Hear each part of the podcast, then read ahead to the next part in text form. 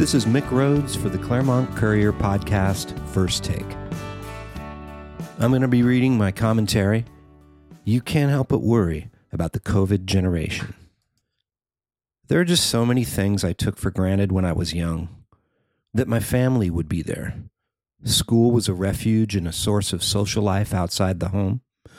And the rituals and rites of youth in Southern California would be there for me, just as they were for my forebears.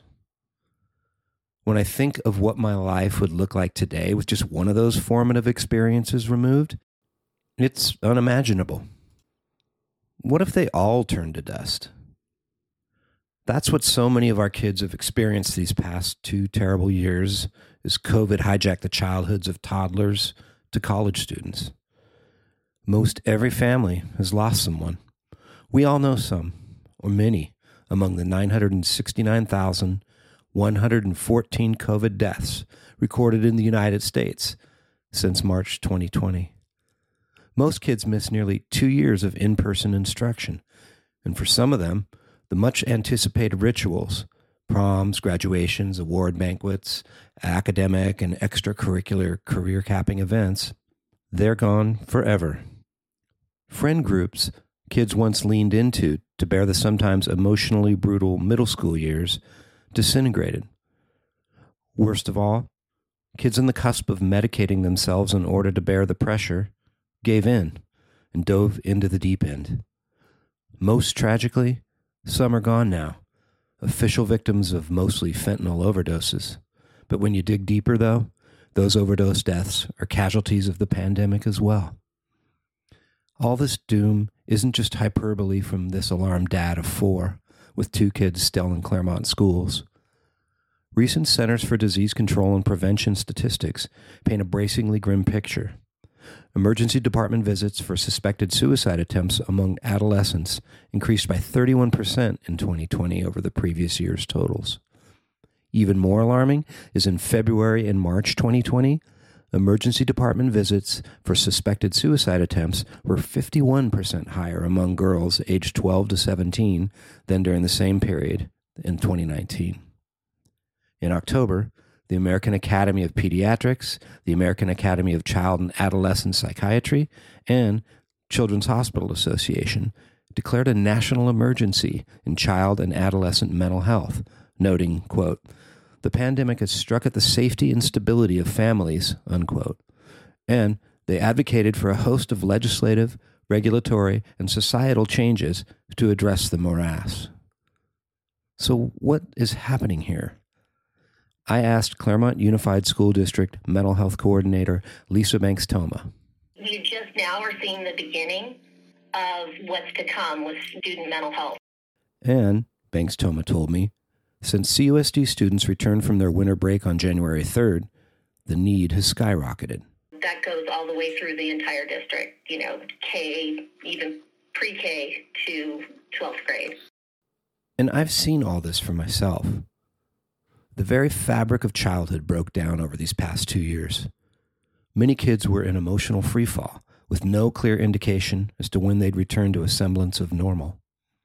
Yes, students are back in class now, but those 18 months or so of trauma are just now manifesting, and it's crashing the system. It almost seemed to me like students had to get comfortable again being on campus and get comfortable with all of their adults again before we could get to that genuine place of, I need help.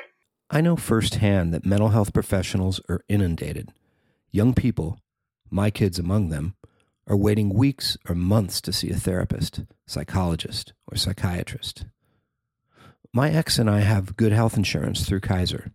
It's served us well on the medical side as our kids have made their way through typical stuff like broken bones or ear infections but we are in a constant state of all hands on deck scramble to try to match our fully insured kids with mental health professionals. It's a terrible confluence of an unforeseen, tragically unplanned for global event swamping our resources, and it's had real life consequences. For any kid in crisis, it's just not been enough. Claremont Unified School District has done its level best. It is now offering new after school groups at Claremont High, one on depression and grief, another on stress and anxiety, and a third, Seeking Safety, which deals with substance abuse. So far, despite its outreach to students, they haven't yet quite caught on in large numbers. Groups are also taking place during the school day on depression, anxiety, and LGBTQI support. And there's hope a new program in conjunction with Baldy View ROP, bringing mental health first aid to CUSD students, will help stem the tide.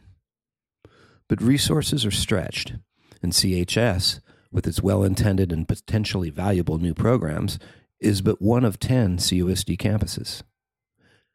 Anxiety is the number one concern across the district, followed by depression, Banks Toma said. And then we go on from there. You know, there's been a lot of grief, you know, that's happened as a result of this pandemic. Everyone's dealing with loss in their families, mm-hmm. which has been very difficult. What else? You know, trauma. there's just so many different things. The district has a gang of mental health service interns, some post associate level and some postmaster's level interns, 15 trainees from university programs, and each of its 10 schools has an assigned school psychologist. And they're all very, very busy, Banks Toma said. But the crush of mental health referrals is such that CUSD has not yet had time to compile the numbers to quantify the increase. I will tell you that our we've never had the numbers we've had, so I'm just seeing the increase everywhere. I asked Banks Toma, a mother of two grown adult children, if she worried about what school age kids are going through today. She sighed, seemingly from the weight of it all, and paused. You know, I am really concerned about how kids are doing. I think for me, what what I continue to try to focus on is just really providing that support. And as long as the district is responding and that we are still, you know, basically can still provide the support we need to be providing, I guess that gives me hope, and I'm re- I'm just grateful for that. Um, but I am concerned, and I, it makes me wonder. You know, have we seen the worst of it? Um, you know, I just every day is kind of like, what's what's going to happen today?